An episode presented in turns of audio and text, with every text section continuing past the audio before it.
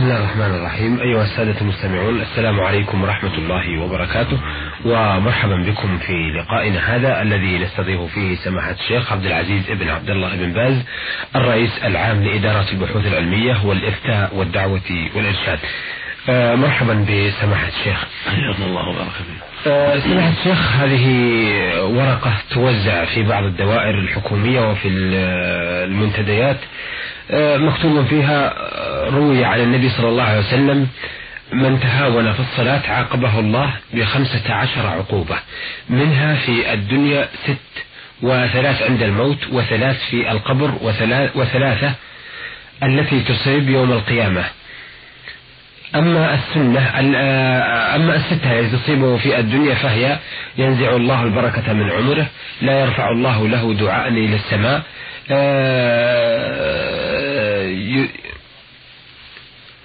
يمسح الله سيما الصالحين من وجهه وإلى آخر هذه الست. ثم في الثلاث عند الموت يقول إنه يموت ذليلا إنه يموت خائفا. نعم معروف هذا اي نعم. فهل يقول آه الذي يوزعها كنت أوزعها وأنا ما أدري عن صحتها من عدمه. أرجو إفادتي إذا كانت صحيحة هذه الاشياء عن الرسول صلى الله عليه وسلم فأنا أستمر في توزيع هذه الورقة. بسم الله الرحمن الرحيم. الحمد لله وصلى الله والصلاة والسلام على رسول الله وعلى آله وأصحابه ومن اهتدى بهداه.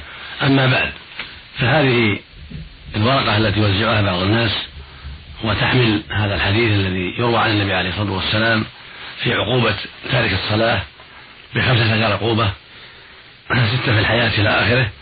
هذه هذا الحديث ذكر أهل العلم أنه باطل وأنه موضوع عن النبي صلى الله عليه وسلم وليس بصحيح. فلا يجوز توزيعها ولا يجوز تعليقها في جدران لأن هذا الحديث غير صحيح وليس بثابت عن النبي عليه الصلاة والسلام. وقد نبه الحافظ ابن حجر رحمه الله في لسان الميزان على أن هذا الحديث باطل.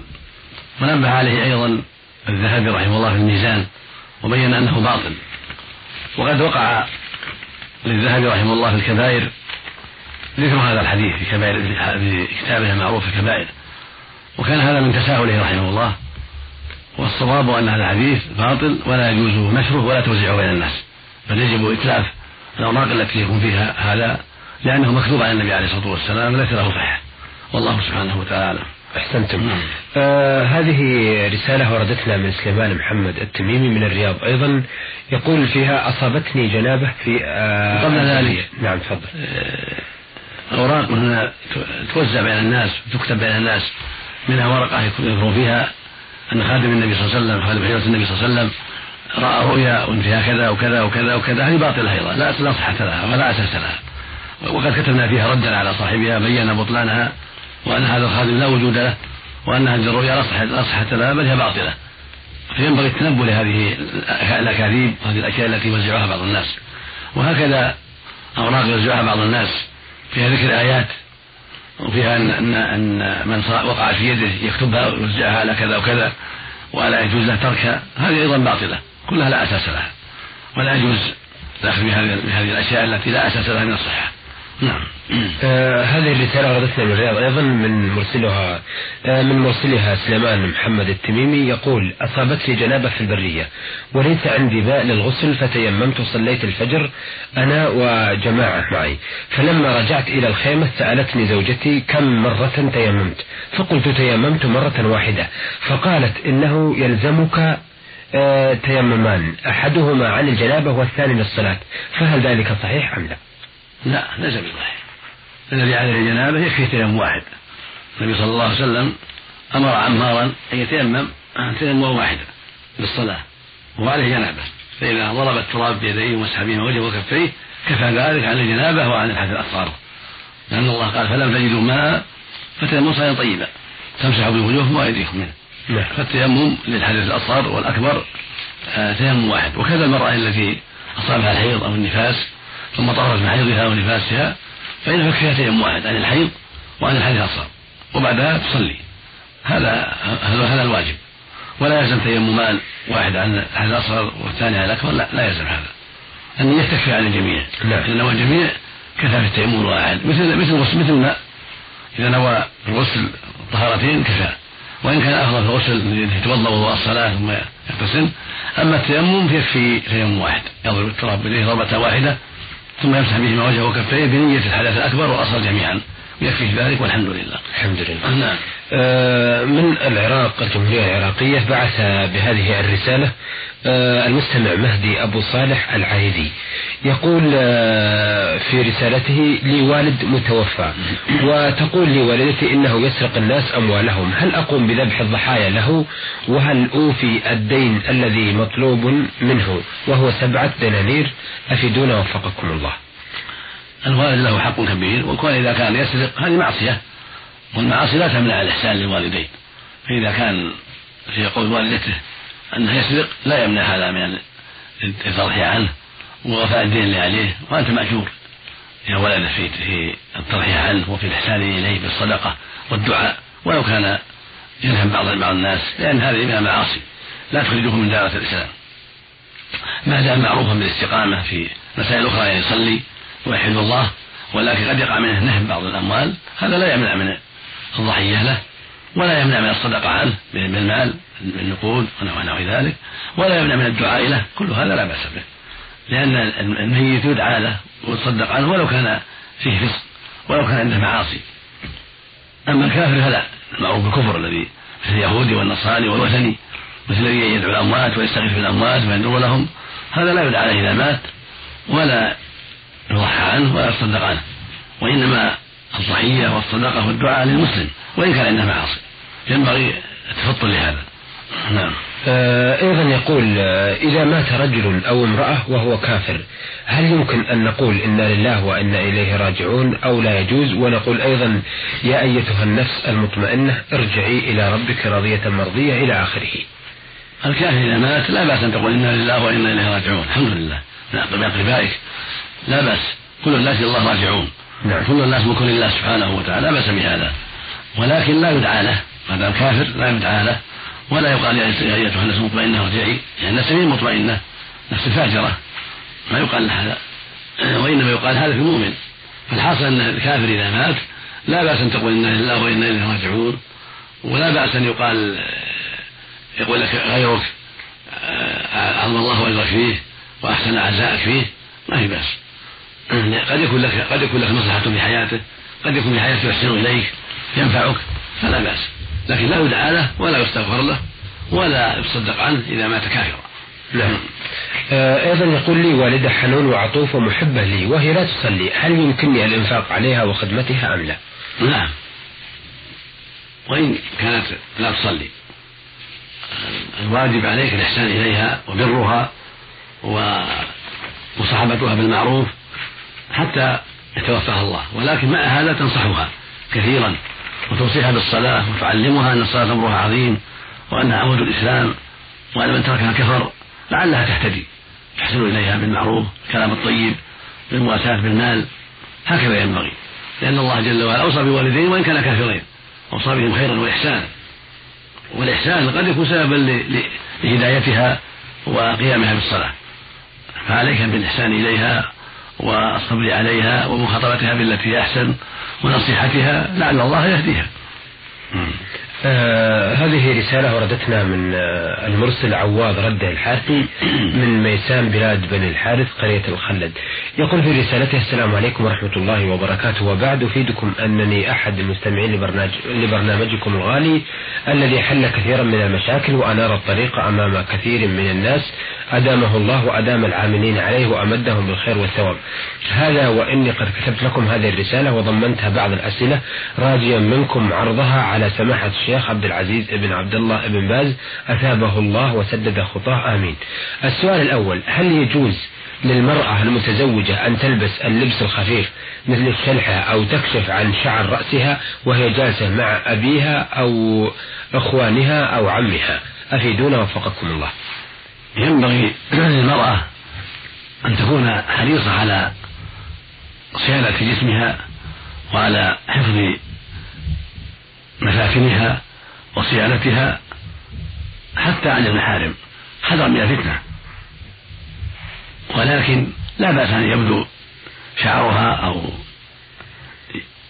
سائلها أو شيء من ساقها لا بأس.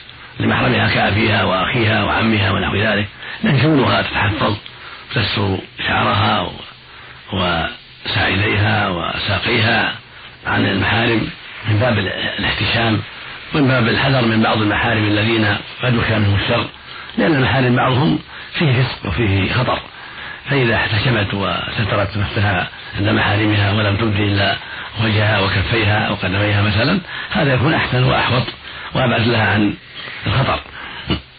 لأن بعض المحارم يخشى شرهم بفسقهم وانحرافهم أو كفر بعضهم لا حول ولا قوة إلا بالله. ولكن يجوز للمحرم ينظر شعرها وساقها مثلا وساعدها كما ينظر وجهها وكفيها. لكن كونها تحتكم وكونها تستر هذه الأمور ولا تبدي إلا الوجه والكفين أو القدم مثلا هذا يكون أفضل لها وأحوط.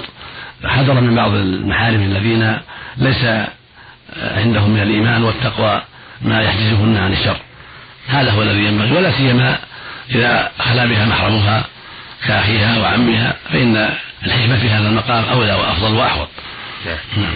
آه أيضا يقول هل يحل البنت أن تكشف الحجاب أو تجلس مع ابن عمها أو ابن خالها؟ قبل هذا أما الثياب الرقيقة التي تصل العورة فلا نعم. تلبس ثياب رقيقة يعني تبين أفخاذها أو تبين عورتها أو ضيقة هذا لا, لا يجوز لها حتى عند المحارم لا يجوز. نعم. يعني تلبس تلبس ملابسها ساترة. والشرحة وحدها كذا ما ينبغي أن تفعلها عند المحارم. لأن الشرحة تكشف الكثير من جسمها. نعم. فلا ينبغي لها ذلك. ولكن تلبس ثيابا ساترة وتبدي وجهها وكفيها لا بأس مع محارمها. نعم. أحسنتم. آه يقول أيضا آه، هل يحل للبنت آه أن تكشف الحجاب أو تجلس مع ابن عمها أو ابن خالها؟ وهل يستمر الحال كذلك إذا تزوجت؟ أما الكشف لابن عمها أو ابن خالها سواء قبل الزواج أو بعد الزواج لا يجوز هذا لأنه ليس محرما لها. فلا يجوز للبنت أن تكشف وجهها أو شيء من زينتها لابن خالها أو لابن عمها أو لجيرانها أو لأخي زوجها أو زوج أختها كل هذا لا يجوز لأنه ليس بمحرم وهي مأمورة بالحجاب والستر نعم. فليس لها أن تكشف. وجهها ولا شيء من زينتها لهؤلاء بل عليها أن تحتجب حجابا كاملا عن هؤلاء. والوجه أعظم الزينة فليس لها أن تكشف وجهها إلا لمحارمها. أما ابن عمها وابن خالها و زوج أختها واخو زوجها كلهم أجانب ليسوا ليسوا محارم لها. نعم. فليس لها أن تكشف لهم. ولكن تكلمهم ترد عليه السلام تكلمهم الكلام العادي لا حرج في ذلك. نعم. آه. لكن من غير خلوة. لا يخلو لا يخلو أحد بها. نعم. آه أيضا يقول شاب عليه دين ذهب إلى أحد البنوك وأخذ سلفة مقدارها عشرة آلاف ريال على أن يرجع المبلغ بعد سنة 12 ألف ريال. هل هذا ربا وهل عليه اسم هذا ربا.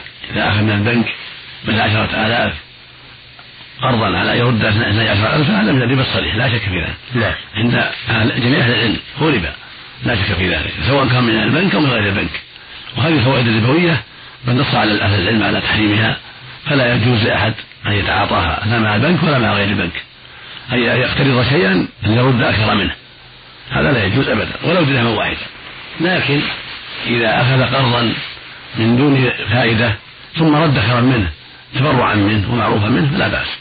لقول النبي صلى الله عليه وسلم إن خيارك محسن قضاء. نعم. فإذا اقترض من زيد عشرة آلاف من دون شرط فائدة معروفا. ثم لما رد عليه زاده شيئا هذا لا بأس معروفا من دون شرط. إن خيار الناس أحسنه قضاء. كان النبي يرد أحسن وأفضل عليه الصلاة والسلام إذا اقترض نعم. آه لكن لو كان في تواطؤ مثلا اشترط المقرض قال تزودني مثلا أو من هذا القبيل ولم يحدد شيئا. التواطؤ ما يجوز. ما يجوز. ولا كتب. ما لا في تواطؤ لا يجوز. نعم. لا لا تجوز الزيادة. نعم. بل يردوا مثل ما اخذ سواء. هذا الواجب عليه. أحسنتم آه سؤاله الرابع والأخير يقول رجل قال لزوجته علي الطلاق ما تفعلين ذلك الشيء فعصته وفعلته في الحال. ماذا يعمل؟ هل تعد هذه يمينا ويكفر عنها أو ماذا؟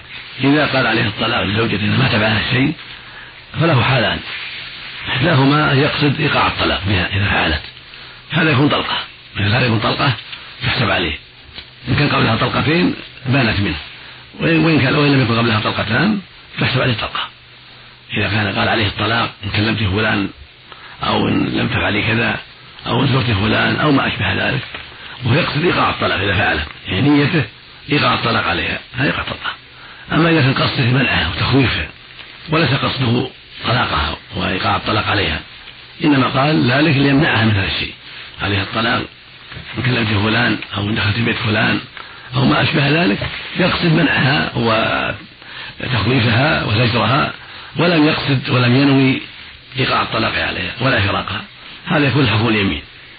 يكون حكم حكم اليمين في أصح قولي العلماء. وعليه كفارة اليمين وهي إطعام عشرة مساكين أو كسوتهم. نعم. والإطعام لكل واحد نصف صاع من التمر أو الرز من قوت البلد نعم. نصف صاع. يقوم مقام كيلو ونصف من ذلك. هذا هي كفارة اليمين في مثل هذا. نعم. أحسنتم أثابكم الله. أيها السادة إلى هنا نأتي على نهاية لقائنا هذا الذي استعرضنا فيه أسئلة السادة محمد آه أنقية من الرياض وسليمان محمد التميمي من الرياض أيضا ومهدي أبو صالح العايذي من الجمهورية الجمهورية العراقية محافظة واسط وأخيرا رسالة عواد رد الحارثي من ميسان بلاد بني الحارث. آه عرضنا هذه الأسئلة والاستفسارات على سماحة الشيخ عبد العزيز بن عبد الله بن باز الرئيس العام لإدارات البحوث العلمية والإفتاء والدعوة والإرشاد. آه شكرا لسماحة الشيخ وشكرا لكم أيها الأخوة وإلى أن نلتقي بحضراتكم إن شاء الله تعالى. نستودعكم الله والسلام عليكم ورحمة الله وبركاته.